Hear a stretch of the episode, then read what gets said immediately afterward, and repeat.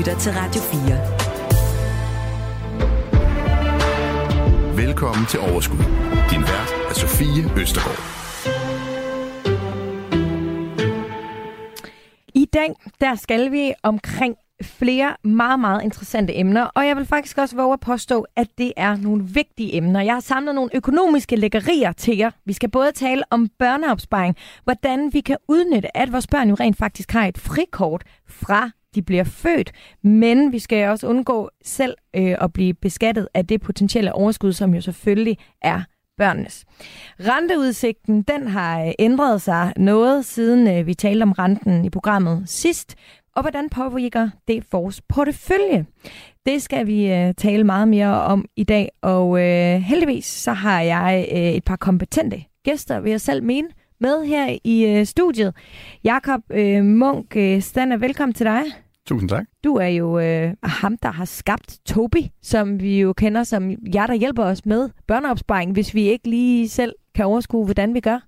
Øhm, og udover det, så har du øh, læst datalogi, og du har en CBS i, øh, øh, ja, du har læst på CBS en HD i markeds, marketing. Lige præcis. Jeg har valgt at straffe mig selv på utrolig mange måder.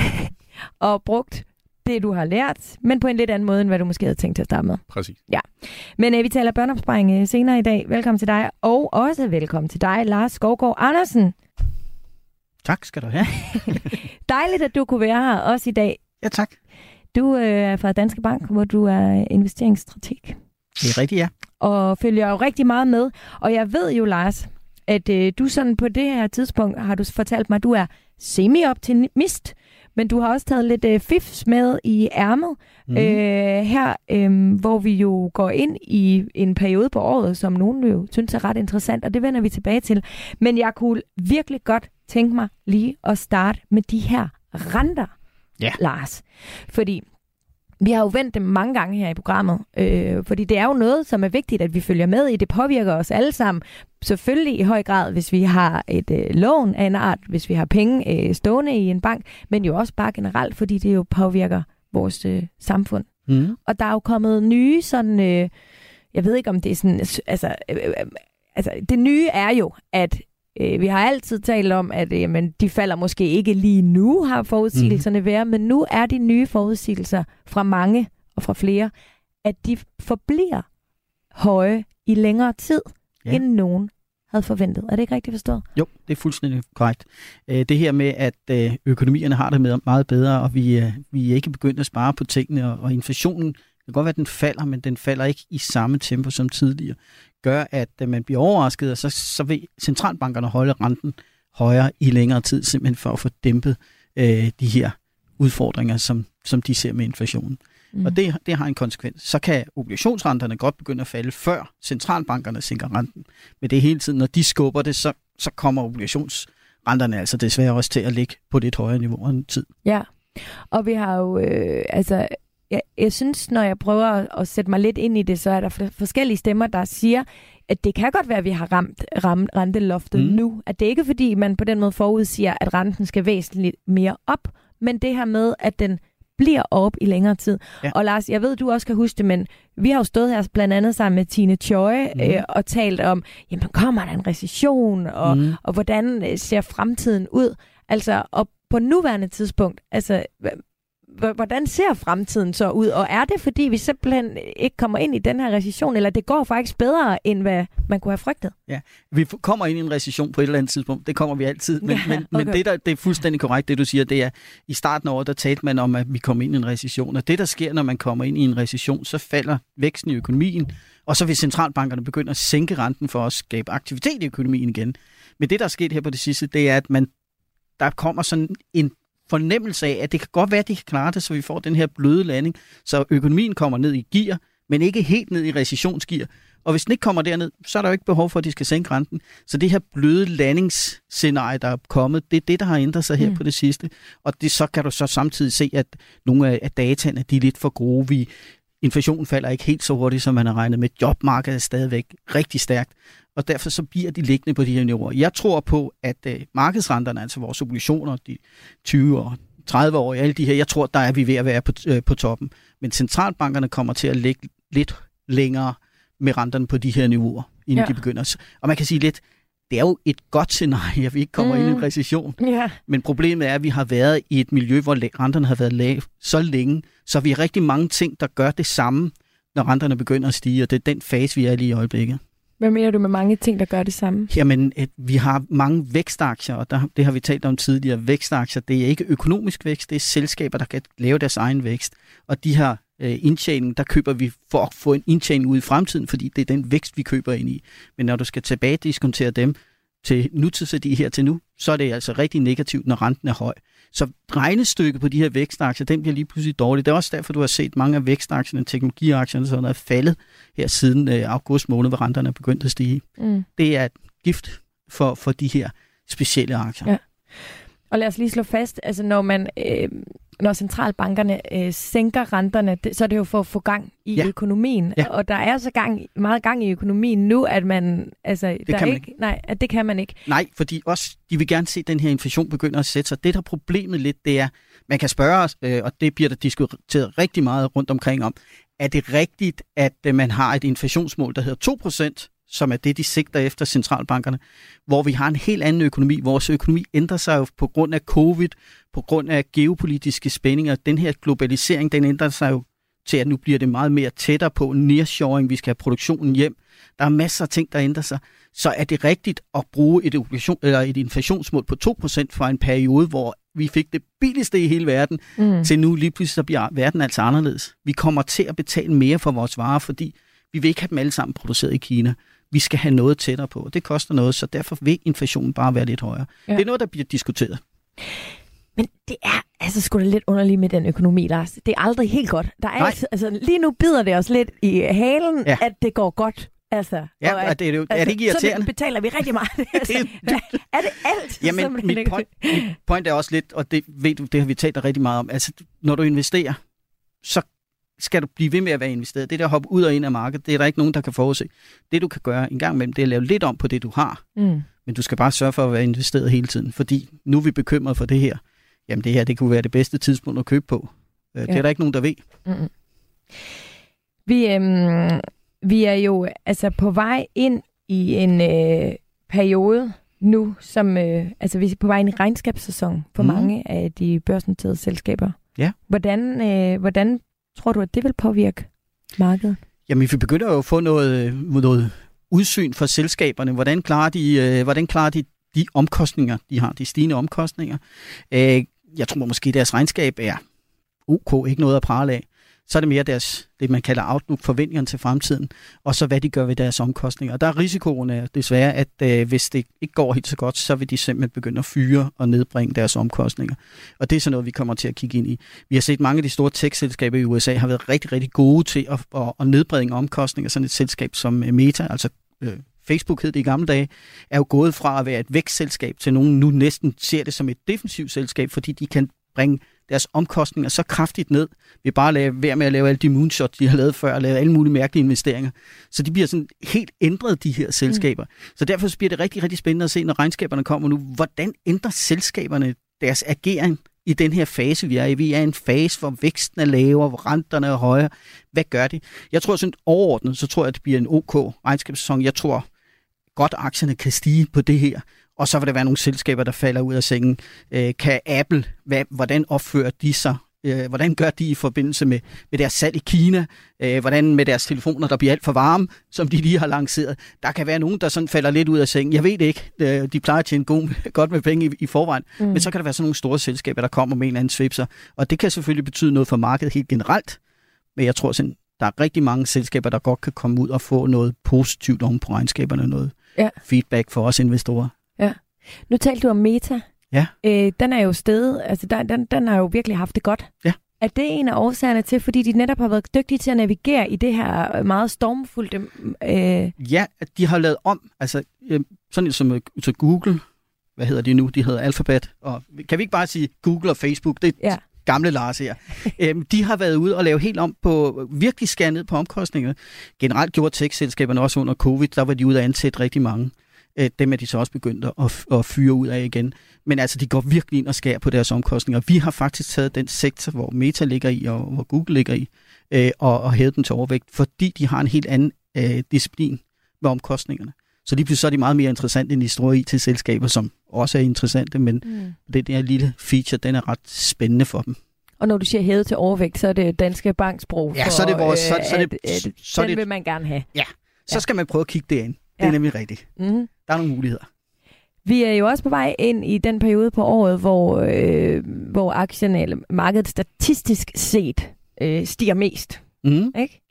Øh, hvis du Så kigger vi på de sidste... på det, fordi det er jo et marked, der er de sidste par år, altså mm, gået Ja. den, altså, den forkerte vej, hvis man gerne vil tjene penge i hvert fald. Ja, de, sidste, de sidste år har det været et godt tidspunkt. Hvis du skulle placere nogle penge, så er det omkring slutningen af september, starten af oktober. Mm. Så har de plusset hen mod slutningen af året. De sidste fire år. Hvis du kigger på, på 100 år, så er det ikke sikkert, det ser sådan ud. Men sådan har det været de sidste, de sidste fire år. Og hvis du tror på, at det gentager sig, mm, så skal du gå ud og købe noget nu her. Det er der, hvor vi får de bedste, det her kvartal, som du sælger inde på. Det er der, hvor, hvor afkasten er. Men der kan jo ske masser af ting, så i år ikke er året. Men Det tror håber du jeg også. på det, Lars?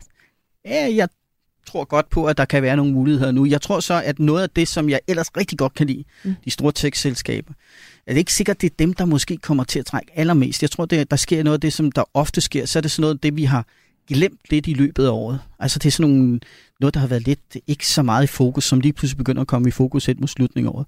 Det bliver selvfølgelig meget kortsigtet for investorer. Men sådan helt orden, så vil jeg investere. Hvis jeg havde penge, så vil jeg investere nogle penge nu. Og så vil jeg tage det stille rundt. Altså kom i gang. Lad være med at sidde og vente på, at der er fred i hele verden, Mm og Trump ikke bliver præsident. Eller Men vil det ikke være dit svar både 1. januar, 2. Jo. januar, 3. Jo, januar? jo, jo, jo. altså hele året Ja. rundt. Det, er, der, du, Ja. ja. det her det er et godt tidspunkt, sådan er det historisk. Nu har du det oveni, så det skal det i hvert fald ikke holde dig tilbage. Men generelt skal du bare komme i gang med at investere. Og så hvis du tror på det her, jamen så kan du tillade dig at være lidt mere spekulativ, fordi historien er med dig. Og så er det så, hvad skal du købe? Det er så måske det, der er lidt mere spændende, fordi Mm. skal man gå ud og købe nogle af de store tech- tech-selskaber, som har gjort det rigtig godt, men som hænger lidt i bremsen nu, eller skal man kigge nogle andre steder Ja. hen? Og lige præcis det, det skal vi faktisk runde nu. Du lytter til Radio 4. Så lad os da runde det. Ja. Ja, det store spørgsmål er jo, hvor skal vi kigge hen, hvis vi jo lige skal prøve at se, om vi... Hvis vi nu tror på, at det, de næste par måneder, det er de gode rigtig her. gode. Det er de rigtig gode her på året, hvor vi lige kan få lidt ekstra. Altså hvis vi, nu skal vi tale om noget andet end det, vi plejer at tale om. Øh, så jo, der er nogle ting, som vi har talt om før, og så er der nogle ting, der er helt nye. Øh, en af de ting, som jeg tror på vil være interessant, i øjeblikket bliver der brugt rigtig mange penge på at lære de her store sprogmodeller i at være mere effektive. Det vil sige, at mange af de store tech-selskaber bruger rigtig mange penge på det her. Der er der nogle selskaber, der står til at nyde godt af det her i en kortere periode. Så nogle af de her semiconductor-selskaber, de kan være interessante, men det er ikke alle semiconductor-selskaber, fordi de semiconductor-selskaber, der laver chip til vores ty- mobiltelefoner, PC og alt muligt andet, de har det rigtig svært, fordi vi køber ikke så meget af det i øjeblikket. Det gjorde vi under covid, det gør vi ikke nu. Mm. Men dem, der leverer ind til den her AI, de kan godt have noget optur i sig endnu. Ja. Og så er der så problemet, dem, der så laver de store investeringer, de skal nok også komme til at tjene penge på det. Jeg vil måske ikke lige løbe efter forfærdelig meget efter dem i øjeblikket. Men på et eller andet tidspunkt, så vil selskaber, som jeg hørte lige en, der fortalte, Lars, så du den her med Microsoft, når de nu kommer med deres nye pakke, så i den, så ligger det her billedprogram, som er DALI 2, eller hvad pokker man bruger, når man skal ud og lave billeder, der ligger det inde i det her. Så kan de gå ud og sælge det til os i Danske Bank, eller Ret 4, eller hos dig, og så kan man købe det her, og det bliver en ting, der gør, at man vil betale mere for den her pakke. Så på et eller andet tidspunkt, så kommer de til at tjene penge på deres investeringer. Mm. Men i første omgang er det over i, øh, i, i de semiconductor chip, Ja. der ligger ind til det her. Det er sådan det eneste. Normalt så tech her, når renten er så høj, de har altså nogle udfordringer, men jeg vil Okay. okay. købe dem her på setbacks. Men er det, altså, øh, jeg ved jo godt, at det, øh, det er jo fuldstændig øh, ligegyldigt at begynde at spørge dig om at nævne øh, enkelte, øh, fordi det må du jo ikke. Mm. Men jeg kan bare huske, at vi tidligere har talt om øh, nogen som, hvad hedder den, Nvidia, Mm-hmm. Broadcom, ASML og sådan Er det sådan nogle typer som ja. Ja. de virksomheder, du, altså... Og man kan altså sige, det der med at, at time købet, jeg kunne se, at JP Morgan var ude og hæve en, øh, gentage og hæve target på Nvidia her i går. Øh, så, så der er nogen, der også mener, at der er et eller andet seasonality i at, at gå ud og komme med de her anbefalinger nu. Øh, så jo, det er dem. Ja. Ja. Øh, og de er dyre. Altså Nvidia er stedet 200 procent, og man siger, åh, det er simpelthen en hype, og den er blevet alt, alt for dyr. Øh, det er den ikke. Den er blevet billigere, altså målt på PE, altså indtjening i forhold til den pris, du Ja. betaler. Er den blevet billigere i år, til trods for, at den er steget 200 procent. Og det er fordi, de sidder med hjørnesten i det, som de andre vil have fat i. Og det gør de noget tid nu. Jeg tror på, når de kommer med regnskab, så vil de genslå forventningerne. Mm. Øh, og, og så er det en investering. Men altså, jeg må ikke anbefale den. Ej. Jeg anbefaler helt generelt at gå ud og købe det. Og så kan man sige, at ASML, det er jo sådan den mere den forsigtige måde at gøre det på. Der køber du sådan øh, dem, der laver maskinerne, hvorpå der bliver printet. Og de er selvfølgelig ramt lidt mere af, at de andre semiconductor-selskaber har det lidt svært. Men det er sådan mere en helt generel en, øh, tilgang til det. Så den slags selskaber der, ja. synes jeg ser, ser spændende ud. Jakob, jeg kunne godt tænke mig at få dig med her, som, øh, jeg ved ikke, om man skal kalde det tidligere datalog, eller om du er... Altså... Afdanket. Nej, det, det kunne jeg aldrig finde på at sige. Øhm, hvad, hvad tænker du, altså med dine briller på? Er, er Lars inde på noget af det rigtige her? Jamen det er han da helt sikkert. Jeg tror, det som man altid lige skal forholde sig til, er, hvordan nogen kan have en kommersiel interesse i måske at blæse noget større op, eller putte, put, øh, putte ikke øh, Lars, men, men andre, øh, som øh, kan en vis interesse i at få puttet AI eller andre øh, buzzwords ind øh, i tidligere tider, øh, big data, eller hvad der nu er, ting og sager, hvor man godt kan lade sig forblænde og komme med på øh, kan man sige, en, en vogn, hvor man måske mere køber ind i en, i en trend, end at det specifikke selskab, man investerer i, nødvendigvis kapitaliserer på det på den rigtige måde. Der er det måske mere et, et buzzword eller en overskrift. Og der er jo måske sådan en... Øh, lidt øh, konservativ øh, datalog, der også har været inde i, i maskinrummet og set, hvad er det egentlig, man kan. Øh, en ting er, hvad man ser ud af til, men noget andet er også, hvad man kan. Og der, øh, der hører man der nogle gange overskrifter, hvor man tænker, øh, altså hold nu op, øh, ja. det, er jo, det har jo ingen hold i virkeligheden. Ikke endnu i hvert fald. Mm. Øh, og så har man i hvert fald de spekulative briller på for at sige, jamen den her enkelt aktie, som siger, de kan det her. Det kan godt være, de ikke kan det nu, men de siger, de kan. Men det kan være, de kan lidt senere. Men hvad med alle de andre, som ikke nødvendigvis har fortalt det til markedet endnu, kan vide, om det det er den her enkelte aktie, der er vinderen, eller om det er nogen andre. Og der, øh, der er hypen nogle gange øh, større, end øh, hvad, hvad virkeligheden den kan bære. Og hvordan gennemskuer vi som almindelige ja, forbrugere eller hobbyinvestorer seriøst bevares, men stadigvæk? Altså, hvordan kan vi gennemskue, hvad der lige er trenden nu, og hvad der det er et super godt spørgsmål. Altså det er jo, nogle gange er det jo øh, pakket så godt ind, at øh, det er svært for, øh, for selv, kan man sige, fagnørder at, øh, at, at finde hullerne i osten, fordi ja. at, øh, at alt bliver pakket ind i, i rosenrøde ting og sager. Og det er så der, vi skal vælge at lytte på de rigtige, er det ikke? Det, det er jo netop det, jeg vil frem til. Og, og i det her, der er, det nemlig, der, der er du inde på noget, der er helt rigtigt, Jacob. Det her det med, at når du investerer ind i et tema, så er jeg klar fortaler til at købe temaet. Mm. Jeg ved ikke, hvem vinderen er. Jeg ved lige i øjeblikket, der er der nogen, der bruger en hel masse penge på nogle helt specielle ting, som er meget vigtige i øjeblikket. Der ligger værdien herover. Jeg ved ikke, om det er det bedste at købe semiconductor som fem år. Det kan sagtens være, at det er dem, der har brugt den her nye teknologi. Og der er det altså vigtigt, øh, jeg var ude og holde et oplæg her for noget tid siden, så Lars, du talte om kunstig intelligens i 2017. Ja, det her ChatGPT, det gør bare, at der er en hel masse bestyrelsesmedlemmer og chefer, der skal forholde sig til kunstig intelligens. Vi bruger det den her, det her, det har ikke noget med ChatGPT, der lige er i øjeblikket. Jo, der er, herover er der nogen, der, der har fokus på det, nogle, nogle semiconductors. Det her, det er meget større, det kører bare derud, og vi investerer masser af penge ind i det her. Så kunstig intelligens, og det, det næste, det er, hvem bliver bedst til at bruge kunstig intelligens? Hvilket selskab er bedst til at bruge det i deres virksomhed? Vi investerer masser af penge på at bruge kunstig intelligens hos os i Danske Bank, øh, for at være den, øh, blive den bedste bank. Så, mm. så det kan også være vinderne. Ja. Så lige i øjeblikket, der ligger det et helt specielt sted, men det er sådan en kæmpe tog, der kører derud af. Så invester bredt. Apropos det her med at blive den bedste bank, øh, det er der jo helt sikkert mange banker, der gerne det håber jeg. Øh, vil. Ja. det håber jeg, men, øh, men vi er jo også i en tid lige nu, hvor altså, bankerne nyder selvfølgelig godt af de rentestigninger. Mm. Alle de renter, vi betaler. Ja som kan føles som mange, vil jeg bare ja. lige sige. Ja, det synes jeg også. det er helt sindssygt. Nå, øhm, er, er, bank, altså, er banksektoren, er det, er det et sted, vi skal kigge ind det her? Jeg hører jo også øh, sådan lidt rundt omkring, at det er jo heller ikke alle banker, der lige får streget alle de gebyrer, som Nej. vi skulle betale øh, tidligere. Ikke? Nej. Ja, det ved jeg så ikke noget, men hvis jeg synes, skal forholde mig helt generelt til, som investeringsmæssigt til banksektoren. Det må du gerne. Ja, så vil jeg sige, at det har været super godt at være investeret. Den her forskel mellem den korte og den lange rente, altså det her spænd, det er rigtig godt for bankerne. Endelig kan de begynde at tjene penge på den forskel, der er mellem renterne. Øh, men vi kommer også ind i en periode, hvor, hvor, hvor effekterne af, at man begynder at stramme op over for økonomierne. Man plejer at sige, at der går cirka 18 måneder fra den første rentestigning bliver gjort, til man kan se det i økonomien. Det er altså nu, man kan se det. Det betyder også, at bankerne måske ikke har helt den samme aktivitet kørende. Vi kan måske ikke låne penge, fordi vores rådighedsbeløb er lavere, og renten, det vi skal låne, er højere. Selskaberne vil måske ikke investere i det, fordi nu skal de til at spare. Så der, vi kommer ind i en periode, hvor der måske ikke er lige så meget medvind på cykelstierne. Så hvis det var mig, der sad og var investor og havde nogle bankaktier, så vil jeg nok beholde dem. Nu ved jeg ikke, hvad det er for nogle, I ligger med, men jeg vil ikke gå ud og jagte dem og købe masser af dem herfra. Det vil jeg ikke. Du lytter til Radio 4. Nu vil jeg gerne øh, lidt øh, tilbage til øh, Europa. Ja. Og øh, høre dig, hvad, hvad du mener, vi skal holde øje med. Der er nogle ting, vi skal holde øje med, og så er der noget, jeg, jeg vil købe nu her. Fordi der er faktisk en joker, som vi ikke har fået talt om. Og det er sådan en, hvis Kina lige pludselig sætter gang i deres økonomi, det vil være skide, det vil være smadret godt. Undskyld mit sprog. Det vil være super godt, fordi så får vi noget ekstra bud til økonomierne. Problemet er bare, så vil det også skubbe inflationen op. Men hvis det sker, så vil Europa lige pludselig være interessant. Men så længe de ikke sætter gang i økonomien, den her genåbning af Kina, det blev en våd kineser, der skete ikke noget.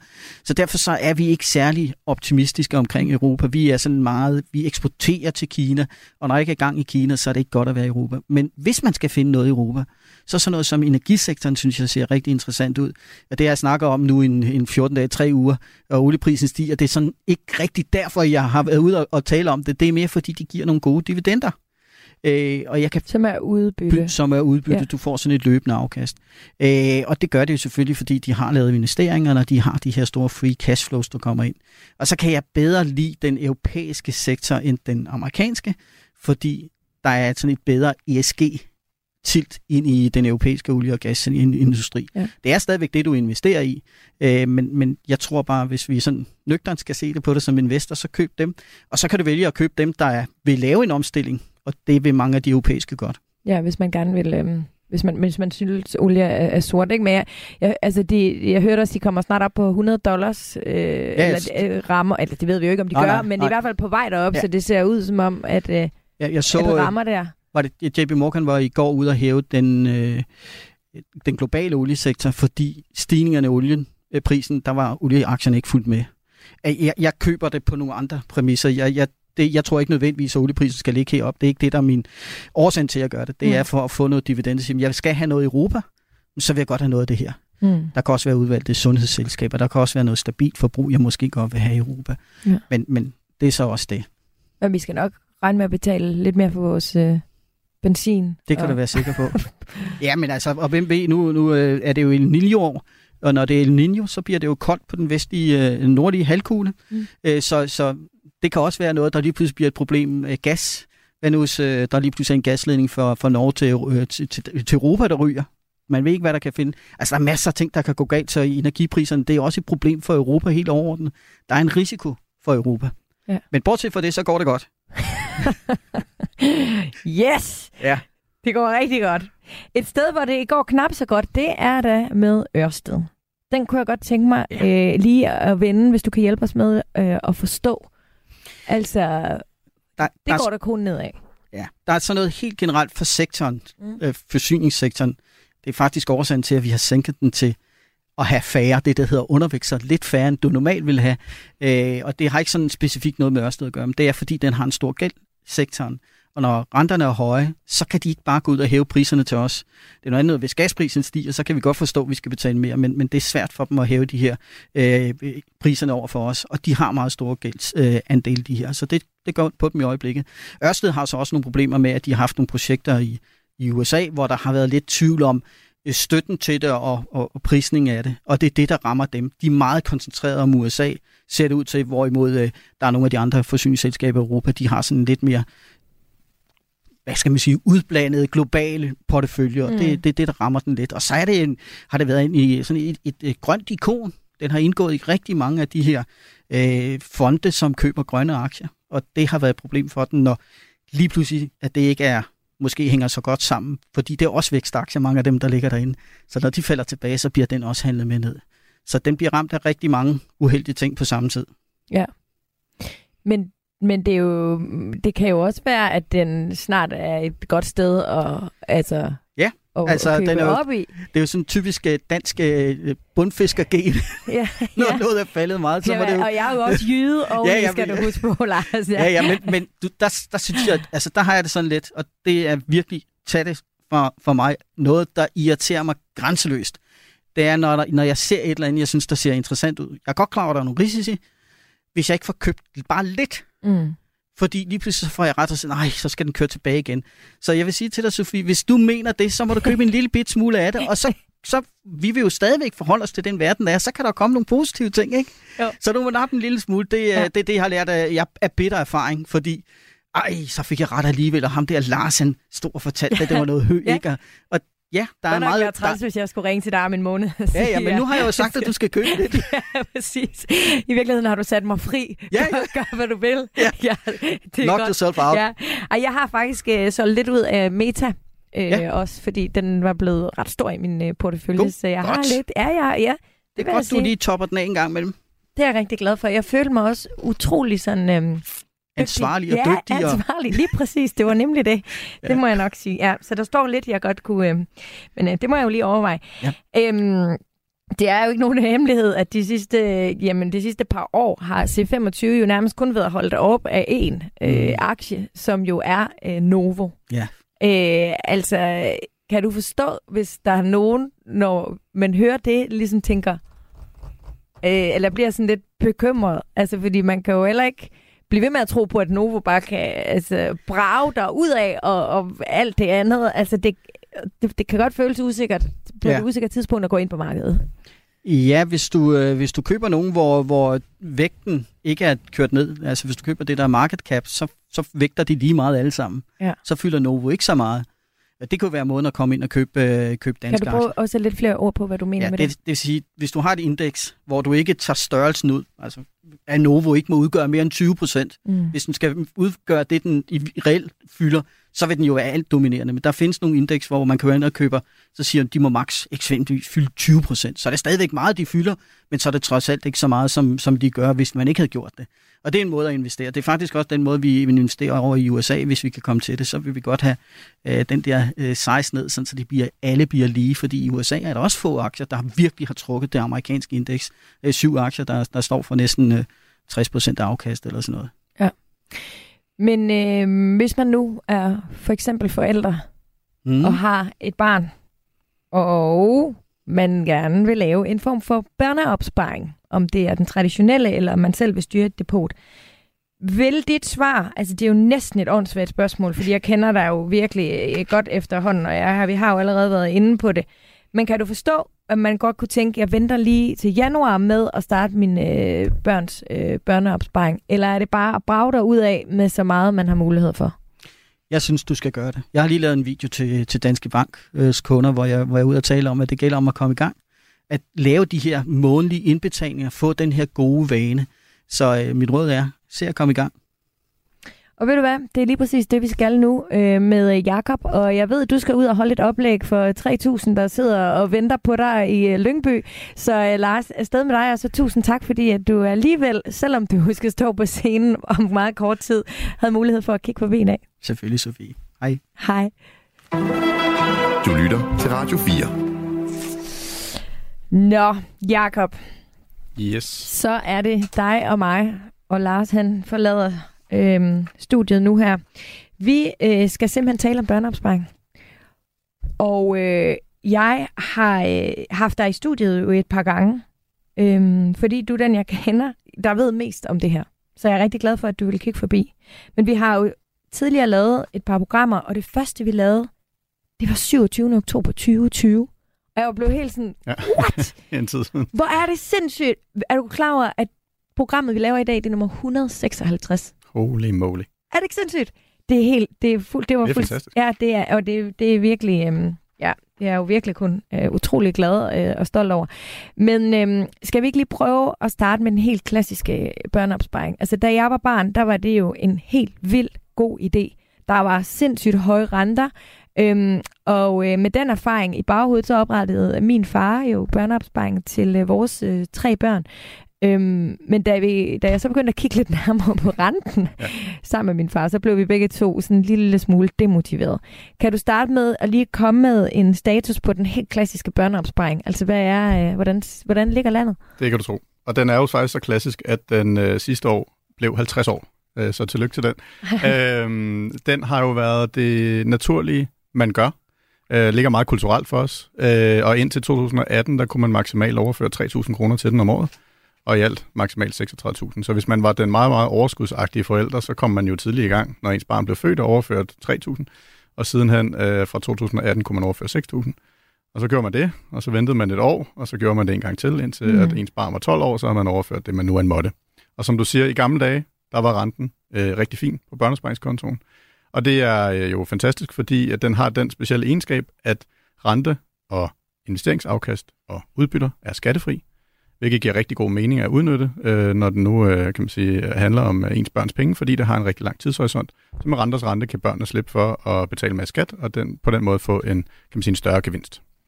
Øh, udfordringen er selvfølgelig, at den er lidt besværlig i praksis. Øh, man må maks have én børnesparingskonto. Øh, der er det her loft på, hvor meget man må overføre, så hvis nu at mormor kunne tænke sig at give en større pengegave på 10.000 kroner, jamen så må mormor venligst indbetale 6.000 det ene år og vente et år, og så overføre 4.000, eller lave en konto nummer to.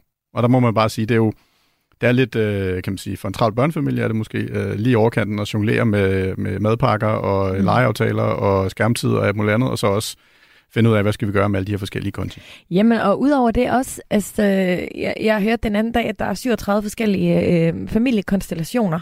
Ja. Altså, seriøst, og, og når hvert barn kun kan have én, yes. altså det kan jo også, altså jeg er med på, at det er de privilegerede familier, men der er jo også altså nogen, hvor samarbejdet måske ikke altid lige er super godt, eller altså, det, det kan jo også godt være en lille smule udfordrende, ikke? Fordi hvem er det så lige, der skal varetage den og stå for den? Præcis, præcis hvad man siger, lige historisk, hvis man skal tage renten, så har den jo været rigtig høj i tilbage, da, da vi var yngre. Øhm, og så i de sidste mange år har den jo været basalt set 0. Øhm, den har trods alt ikke været... Og der har været en enkelt bank, hvor den var negativ øh, i, i et meget usandsynligt scenarie, men, øh, men det var ikke noget, de talte højt om. Altså, jeg kan fortælle dig, at øh, jeg jo så kigget på det, og øh, der er vi så, har vi så nok været nogle af de heldige, fordi i vores bank, der var den 0,3. Uh, holy moly. ja. ja, men så vil jeg jo så sige, så skal man jo i det mindste huske at sætte den i nogle af de der øh, kasser, fordi det havde min far ikke fået gjort oprindeligt. Øh, men nu så gik vi jo så ind, og så kan man jo vælge de der lav risiko, mellemrisiko, høj risiko, hvor vi jo så bare skyndte os at fyre dem alle sammen ind i høj risiko. Mm. Og lige det første år, nu er det ved at være nogle år siden, det var ikke sidste år, men der steg afkastet jo med sådan noget 3.000 procent. Ja. Øh, og, og det, ikke? Præcis, altså. og det er jo der igen, det er skattefrit, så det giver rigtig god mening. Man kan ja. sige, her på det seneste, i, i år, vi laver sådan en, en hos, øh, hos os, hos Tobi, der laver vi sådan en oversigt over bankernes øh, aktuelle rente, og den opdaterer vi en gang imellem, og, og der kan man sige, renten er gået fra at være i gennemsnit, tror jeg, 0,25 eller et eller andet for et års tid siden, til nu at ligge øh, lige over 1,5 procent. Så den er absolut steget, øh, men man kan jo også godt se, at øh, den er ikke nødvendigvis steget lige så meget som andre øh, hvad hedder det nu, øh, bankprodukter, hvor man kan få en høj rente, hvilket jo kan undre lidt. Øh, så hvis du låser mm. dine penge i, i 6 måneder, så nogle steder kan du få 3% i rente, men Børnsbank, den er jo låst Låser i, øh, rigtig mange år, eller, eller et eller andet. År, så kan du... komme ud, så hvorfor er renten ja. ikke lige så høj? Det kan, det kan man undre sig Men, men øh, renten du, er Altså, er der nogen, der kan svare på det? Øh, man kan sige, øh, børns penge er måske lidt småbesværlige, øh, kan man sige, for ja. en bank. Øh, der er rigtig mange børn, og de har ikke så mange penge, og øh, det er måske ikke der, man har tid til at lave den, den største sådan, øh, produktudvikling. Nej. Øh, så har jeg vist ikke sådan. ja, øhm, men det er et, et rigtig fint sted øh, at starte, kan man sige. Øh, den har bare nogle, nogle indbygget sådan lidt praktiske faktorer, der, der gør, at den for nogle familier øh, kan blive øh, både begrænsende og besværlig i, i praksis. Mm. Og særligt også, altså, for vi skal heller ikke underkende, mange af dem, der lytter med i det her program, de har jo selv øh, erfaring større eller mindre grad, men i hvert fald en, en lyst til at optimere økonomien, mm. og dermed selvfølgelig også øh, sine børns. Og, og lad os lige prøve at slå fast, fordi det ved jeg, at det overrasker nemlig mange. Alle børn har et frikort. Al... Fra de bliver født. Og det er jo det, der mange der bliver overrasket over. Øh, jeg mener, det er, når de er 15, så sender skat det ud automatisk. Så bliver man ligesom mindet om, at der var et frikort. Men de har det jo faktisk, og jeg var lige inde og kigge på det. Hvis øh, ikke jeg i hvert fald øh, har kigget det forkerte sted, så har de faktisk øh, personfradrag på 38.400 Ja, og det er jo, der, er det, det, er jo, det er jo en, en rivende udvikling hver gang her. Så er det helt rigtigt. Man kan sige, at i daglig tale, der hedder det et frikort. Og det er, øh, jeg kan huske, dengang jeg var, jeg var barn, og, og så havde en arbejdsgiver, så ramte man rundt med sådan en lille øh, lap papir, som man gav, gav til sin hovedarbejdsgiver, øh, og, og det var frikortet. Det, det i virkeligheden er, det er ens, øh, kan man sige, personfradrag, for ja. frikortet bruger man til løn, Øh, personfradraget er det, som, som frikortet spiller ind i. Og det er helt rigtigt. Øh, børnene har et personfradrag, fra de bliver født. Mm. Øhm, det er bare de færreste børn, der er 0 år eller 1 år, der har en lønindkomst eller anden indkomst. Det, der så er sket i år, det er, at med finansloven i 2023, der har Folketinget besluttet at hæve personfradraget fra, hvad der tidligere var en speciel sats for mindreårige, som var lavere end for de voksne, til nu faktisk at følge de voksnes. Nå. Det vil sige, at personfradraget faktisk er steget til 48.000 kroner, ligesom de voksnes. Så det er allerede nu, eller er det for års? Altså? Det, er, det er allerede nu ifølge øh, finansloven. Det er ikke opdateret på Skats hjemmeside, øh, hvilket no. kan undres. Øh, men ifølge finansloven for 23, så er det hævet til 48.000. Det er jo altså procentuelt en ret stor, øh, kan man sige, øh, stigning. Ja, og endnu mere grund til, at vi skal tale om præcis i dag, hvordan vi kan Altså, øh, jeg, jeg har sådan både skrevet på vores Facebook-gruppe, som hedder Overskud Radio 4, hvor alle jo er meget velkommen til at hoppe ind og være med. Øh, og også i manus har sådan skrevet, lad os udnytte frikortet. Og det har en eller anden negativ ja. øh, vibe omkring sig. Det er jo ikke, altså, det er jo ikke på nogen måde negativt, det her. Det er jo bare egentlig at gøre brug af de muligheder, som vi er blevet givet. Fuldstændig. Ja. Det er jo, kan man sige, øh, enten så... Øh, kan man sige, man kan jo øh, skattespekulere og snyde, og der er det jo på ingen måde. Der er ja. her nogle regler. Det er bare super besværligt at, øh, at komme i gang med at bruge de regler, og derfor ender man med at måske ikke rigtig få brugt dem, og så ender ens barn unødigt med at betale noget skat, som de ja. ikke behøvede. Det er jo fint for samfundet, kan man sige, men, men, øh, men man behøvede ikke som, som barn at betale den skat. Og det skal vi, øh, det skal vi tale om nu, øh, hvad der er af muligheder. Men lad os lige slå fast, når du siger, at børneopsparing øh, er skattefri, så er det jo ikke der, altså børn, børnene bruger jo ikke deres øh, personfradrag på børneopsparingen. Nemlig. Så ligegyldigt, hvor meget afkast det i så fald giver i, den her, i det her lukkede system, som hedder børneopsparing, så bliver det, går det ikke fra de, Nemlig. nu kan jeg forstå, 48.000. Præcis. Så det ene udelukker på ingen måde øh, det andet. Og har man en børneopsparing, skal man ikke bare læne sig tilbage og tro, at man bruger udnytter frikortet. For gør man overhovedet ikke. Enig. Godt. Fedt. Fedt.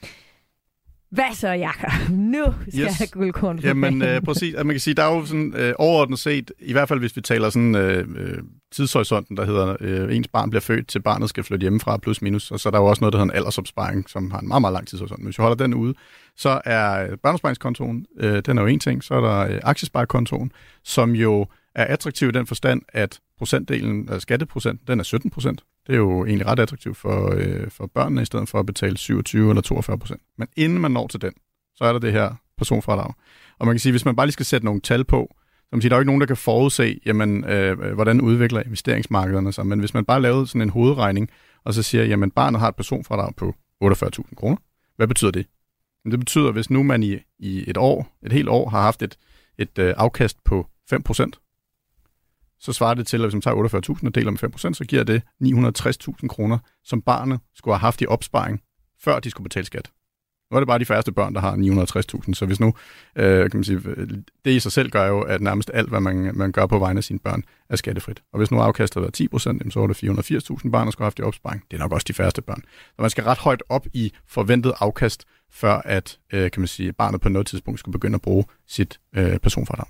Og øh, man kan sige, som sagt, børn bruger jo ikke rigtigt Altså, det, måske hvis man har lidt noget modelarbejde, eller hvad ved jeg, som barn, men ellers så, øh, så bruger man jo ikke sit øh, personfradrag. Men der er lige den krølle, at hvis man får forhøjet børnebidrag, øh, altså hvad hedder nu, hvis man er i en, en skilsmissesammenhæng, så bruger det forhøjet børnebidrag, bruger faktisk barnets personfradrag. Så det er skattefrit. Er det rigtigt? Yes. Så, så det, er sådan en, øh, det er sådan en lille krølle, man skal være så bevidst vidste du godt dem, det vidste du godt. Men det, vidste du det godt, inden at du fandt ud af, at det er virkelig dårligt nej, nej, jeg, jeg, men vi er, det er bare overraskende for mig. Men, men uh, det er, uh, hvad hedder det nu, uh, grunden til det kan jeg ikke uh, sætte ord på. Det er jo sådan en, uh, endnu en, en dejlig krølle i den danske skattelovgivning. Det også være tavligt, hvis du skulle stå på mål for det, men det synes jeg da faktisk uh, ikke er sådan super fair over for børnene, hvis jeg skal være nej. helt ærlig. Nå. Så, øh, så det er en, en krølle, men man kan sige, nu hjælper det jo så, at, at øh, personfordrag er, er, kan man sige, er stedet til øh, nu at blive det samme som de voksnes, trods alt. Mm. Ja. Øhm, og hvis man så skal sige, jamen, hvad pokker er det så, man kan bruge personfradrag til? Jamen, man kan ikke investere i en Novo-aktie eller noget andet, fordi de bliver beskattet som det, der hedder aktieindkomst, altså enkeltaktier. Øhm, og aktieindkomst lever ligesom i sit eget skattemiljø, og det er det, der bliver beskattet med enten 27 eller 42 procent. Til gengæld så kan man investere i investeringsprodukter, der bliver beskattet som det, der hedder kapitalindkomst.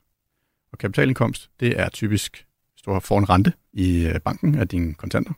øh, hvis du investerer i obligationsprodukter, Og det er jo blevet, faktisk blevet mere interessant, øh, kan man sige, i disse tider, end det har været tidligere.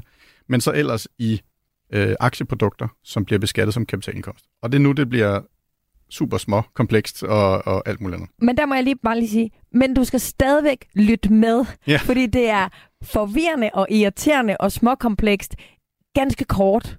Men når du først har forstået det, og du har fået sat det i gang, så behøver du jo ikke at forstå det og huske det. Vel? Yes, Det er bare lige nu, når vi skal etablere det. yes. Ja. Men mindre det ændres over tid. Men det når vi til. Ja, ja, så Ja. kommer du ind igen, og så Ja. tager vi det der. Præcis. Nej, så det, som man kan sige, når vi til aktieinvesteringerne, øh, investeringerne, så skal man holde sig for enkeltaktier, altså Novo og så videre, fordi de bliver beskattet øh, på en anden måde, der ikke kan bruge barnets personfradrag, i hvert fald ikke på den her måde. Øhm, men man skal så vælge det, der hedder akkumulerende danske investeringsselskaber. Øhm, og der findes nogle forskellige investeringsforeninger, og de skal jo så øh, i givet fald være øh, akkumulerende, det vil sige, at de ikke udbetaler udbytte. Og så skal de ikke stå på det, der hedder skats positivliste. Øhm, og skats positivliste, det er i virkeligheden en meget lang Excel-liste over investeringsprodukter, som øhm, i stedet for at- at blive beskattet som kapitalindkomst, faktisk bliver beskattet som aktieindkomst. Så det vil sige, at man skal finde et produkt, og så skal man tjekke den her liste inde hos Skat, og det er nemmest at google Skat positivliste, så finder man på det Mm. mm. første hit. Øh, så skal man faktisk øh, sikre sig, at det produkt, man har fundet, ikke står på den liste. Når man så i forlængelse af det siger, jamen øh, akkumulerende danske øh, hvad hedder det nu, investeringsselskaber, så er der også det, der hedder ETF'er, som jo er, kan man sige, de udenlandske øh, tilsvarende produkter. Og øh, der er, øh, de bliver sådan, som udgangspunkt beskattet som kapitalindkomst. Det jo rigtig godt for børnene. Mm. Det var bare i gamle dage ikke super smart for de voksne, fordi de voksne bruger deres personfradrag, når de får løn og alt muligt andet, og derfor så øh, betaler man unødigt skat øh, i gamle dage, hvis man investerede i, øh, i ETF'er. Men der skete noget lovgivning for et par år siden, hvor at øh, ETF'er kunne søge om at blive beskattet som aktieindkomst. Det betød blandt andet, at de kunne komme ind på aktiesparekontoen. Øhm, og de ETF'er står så også på skats positivliste. Det vil sige, hvis du har fundet et akkumulerende dansk investeringsselskab, eller du finder en ETF, hvis ikke det står på øh, den her hvad hedder, positive liste for skat, så er det et produkt, som du kan bruge til at investere i på vegne af dit barn. Det bliver beskattet som kapitalindkomst, som er det, der bruger barnets personfordrag. Mm. Det super gode er, at i, når det kommer til børnene, det er, at øh, når de øh, kan man sige, bliver beskattet, så bliver de det, der hedder beskattet. Det vil sige, at man bliver faktisk beskattet hver eneste år. Det vil sige, at hvis der har været et afkast i løbet af året, slutningen af året, så gør skat op, jamen hvad var dit afkast, og så nu skal du betale din skat, også selvom du ikke har solgt endnu. Normalt er det sådan lidt irriterende at få en skat af noget, man ikke har fået en gevinst af, men i det her tilfælde, så fordi man kan bruge barnets personfradrag. Så kan man sige, hov, øh, hele 23, der har øh, barnet fået det her øh, afkast. Du skal nu betale skat af det, men du har jo et personfradrag, så 23 skat bliver betalt af personfradraget, og det vil sige, øh, der skal ikke øh, betale skat, når du skal sælge din investering igen. Ellers, når vi, hvis vi investerer i en Nova-aktie, øh, og den stiger øh, 200 procent, så skal du betale 27 eller 42 procent af det afkast.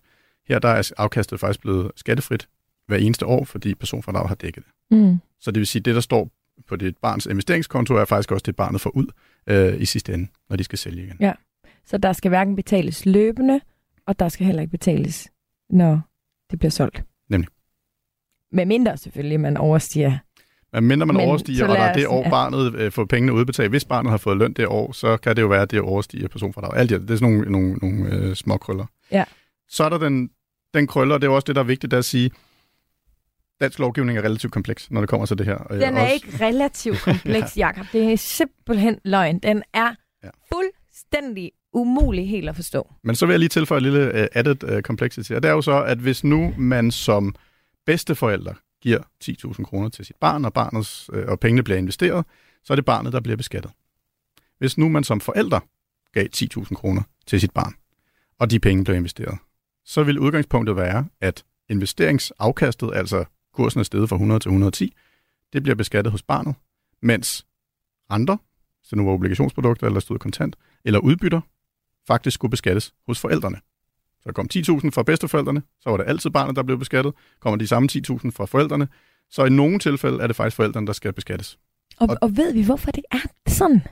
Det er nogle skattetekniske, om det er et, øh, nu kan jeg ikke huske termet, de nu en bruger, øh, men det er, om det er en øh, indtægtsnydelse, eller om det er en gevinst, eller hvad det nu er. Der ligger et eller andet i, i ordformuleringen af det, hvor at tolkningen er, at afkastet på en investering, det er Øh, det er en, en eller anden form for gevinst, og det løbende udbytte, øh, det er, og rente er noget andet. Øh, og der er indtil det år, øh, hvad hedder det, til og med det år, hvor barnet øh, fylder 18, skal man i princippet som forældre følge med i.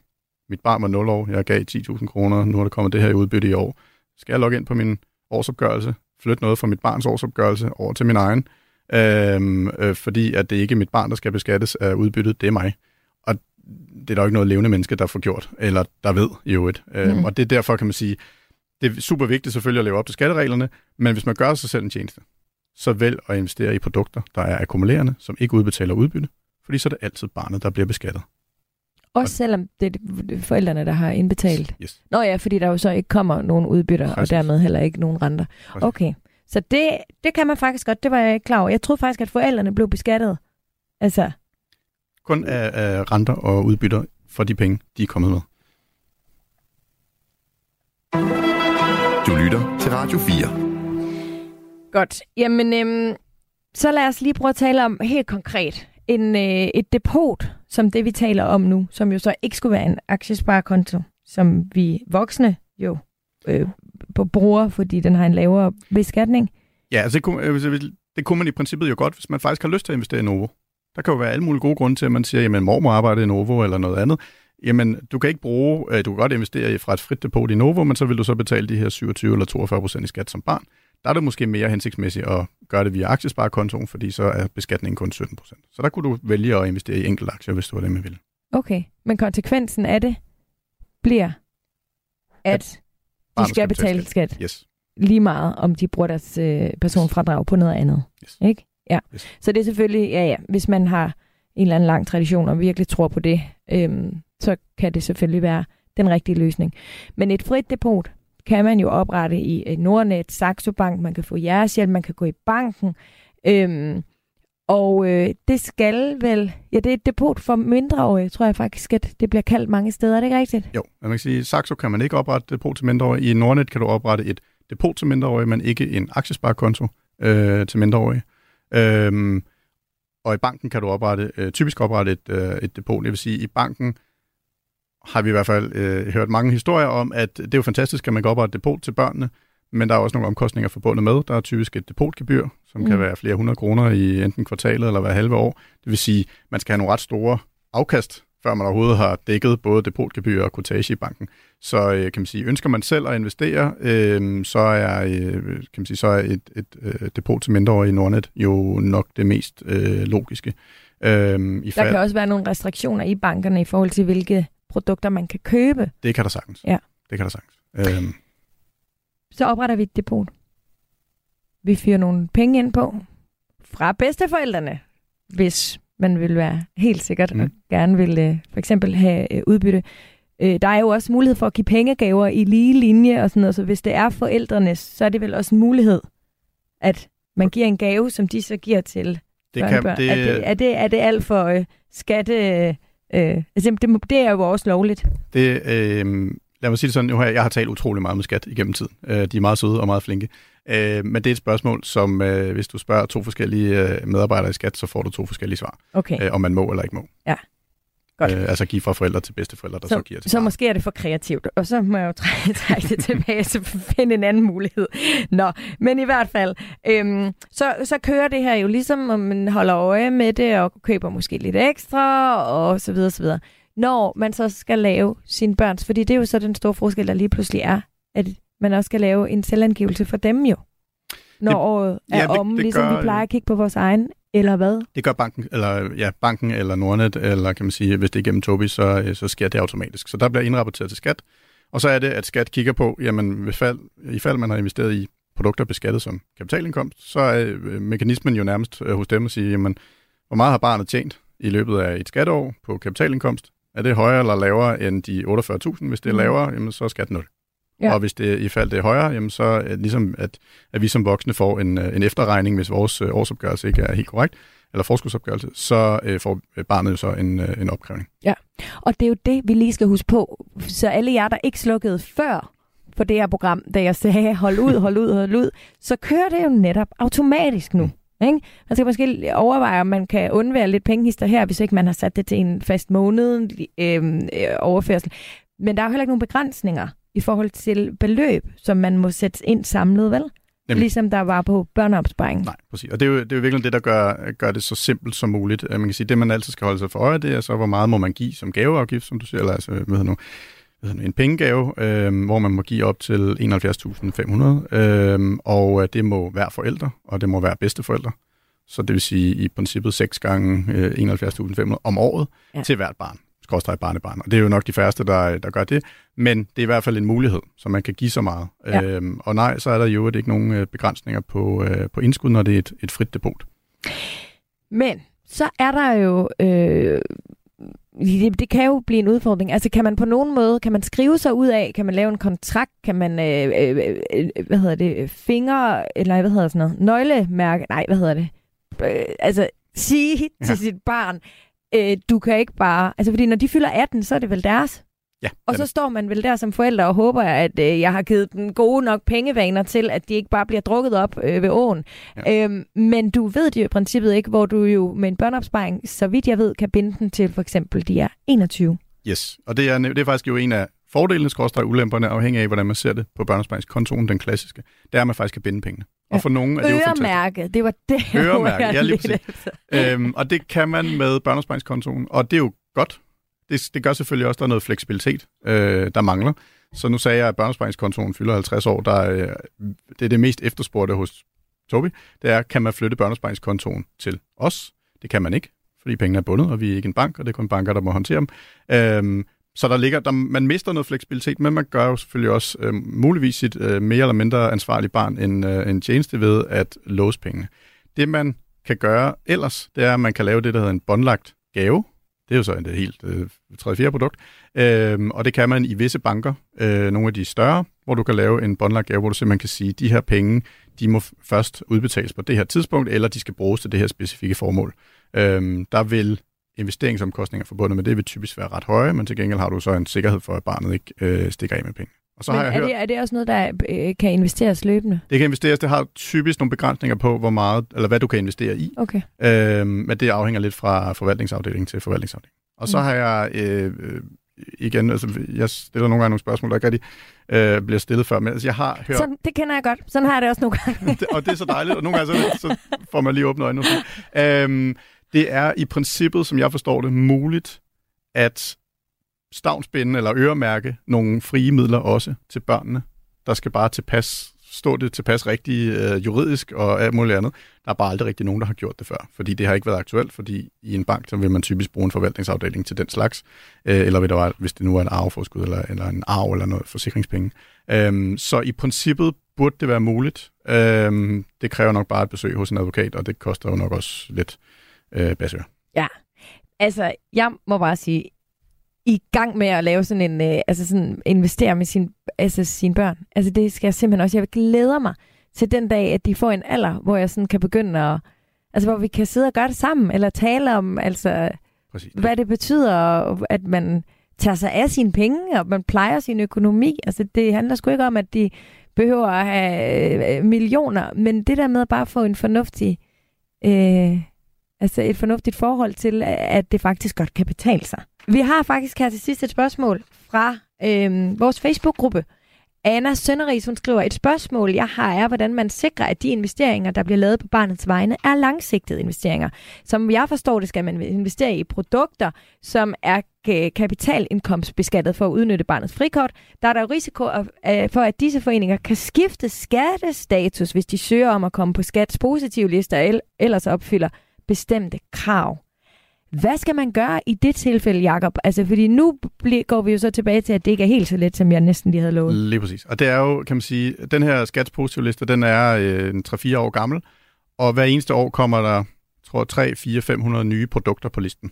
Øhm, så det er ikke usædvanligt, at der kommer nye produkter på. Typisk er det ved slutningen eller udgangen af et, et, øh, et år, at øh, listen bliver opdateret, men også løbende igennem et øh, skatteår. Og der er det, at man bliver nødt til at løbende holde øje og så tjekke, står det produkt, som mit barn nu er investeret i, står det stadigvæk ikke på den her liste.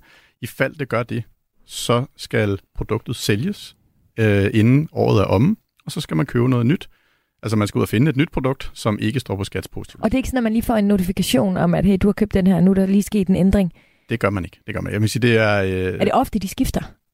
Øh, man kan sige, at nu har vi 3-4 års øh, historik. Hvis der, der kommer en 3-4-500 på, øh, på listen hver eneste år, så ja, det kan man jo sige. Det er jo mest den ene vej, så, så det er ikke så meget den anden vej også. Altså, man går fra aktieindkomst til så at blive pillet ud igen. Øhm, så, øh, men, men altså, det, det sker. Øhm, og det øger jo bare kompleksiteten i det, og, mm. og er jo øh, en af mange grunde til, at, øh, at jeg har forsøgt at, at både tale det her emne øh, op, men i virkeligheden også prøve at løse det, fordi man som forældre har ikke tid til det her i, mm. i løbet af legeaftaler, der skal arrangeres af muligt andet, og sidde og rode rundt med skattepositive liste en eller anden nat, øh, og i øvrigt få solgt, og i øvrigt finde et nyt... Altså det er jo Hvem fanden har tid til det? Det, øh, øh, det, jeg er helt enig. det, er, det er sgu lidt komplekst, og det er der helt sikkert nogen, der gerne vil, og så kan man jo nøjes med at købe lidt færre. Men øh, derfor er det jo også fedt, at muligheden øh, er der, altså jeres øh, Toby. Hvad betaler man for at benytte sig af jeres øh, muligheder? Så øh, man betaler øh, produktomkostninger, som er øh, i omegnen af 0,59 for, øh, for øh, aktieprodukterne, og så betaler man, øh, hvad hedder det nu, og det er faktisk faldet lidt, men det er også lige meget. Øh, og så betaler man 0,6% i rådgivningshonorar til os. Så hvis oms, omsat, så kan man sige, det bliver maksimalt i omegnen af 1,25 i de samlede omkostninger, inklusive omkostninger til os. Der er ikke nogen depotgebyr, der er ikke nogen begrænsninger på indskud, hverken mindre, øh, lave, mindre, hvad hedder nu, øh, mm. nedre eller øvre. Der er ikke nogen depotgebyr, der er ikke nogen kortage og alt muligt andet. Så du kan overføre 100 kroner, eller for 50 kroner, eller 100.000, eller 150.000. Og hvor har man så øh, sit depot henne? Så bliver, så vi faciliterer depotoprettelsen, så det sker igennem en dansk handelsplatform, der hedder Fondmarket, som så under neden bruger Danske Banks, kan man sige, kontoinfrastruktur. Mm. Og der er vores, kan man sige, øh, de investeringsprodukter, der er der, der er et af dem, der er lavet specielt til os, som sikrer, at hvad hedder det nu, at øh, den altid bliver beskattet som kapitalindkomst. Tusind tak, fordi at, øh, du vil kigge forbi i dag. Jakob mm. Munk Stander. Programmet her var tilrettelagt af mig selv, og husk, at du altid på mine sociale medier kan finde mig, hvis du har et tema, som du synes, jeg skal tage op her i programmet, eller bare en øh, kommentar i vores Facebook-gruppe, der hedder Overskud Radio 4. Der er du også meget velkommen. En kendt dansker er død i en time. Altså, det ville være skrækkeligt, hvis jeg vidste noget skulle være for evigt. Men først skal de spise et måltid, som var det deres sidste. Så kommer, kommer desserten. Så kommer den altså. Ej, fuck, hvor er det voldsomt. Og, øh... og altså, hvorfor, Anna? Hvorfor? Altså, jeg aner det ikke. Sammen med vært Lærke Kløvedal taler de om døden, maden og alt derimellem. Men fjordrejer, det er barndom. Det er gode stunder med min far. Det er noget af det eneste, jeg har haft med papa. Lyt til det sidste måltid i Radio 4's app, eller der, hvor du lytter til podcast. Æret være hans minde. Radio 4. Var det det? Det var det. Ikke så forudsigeligt.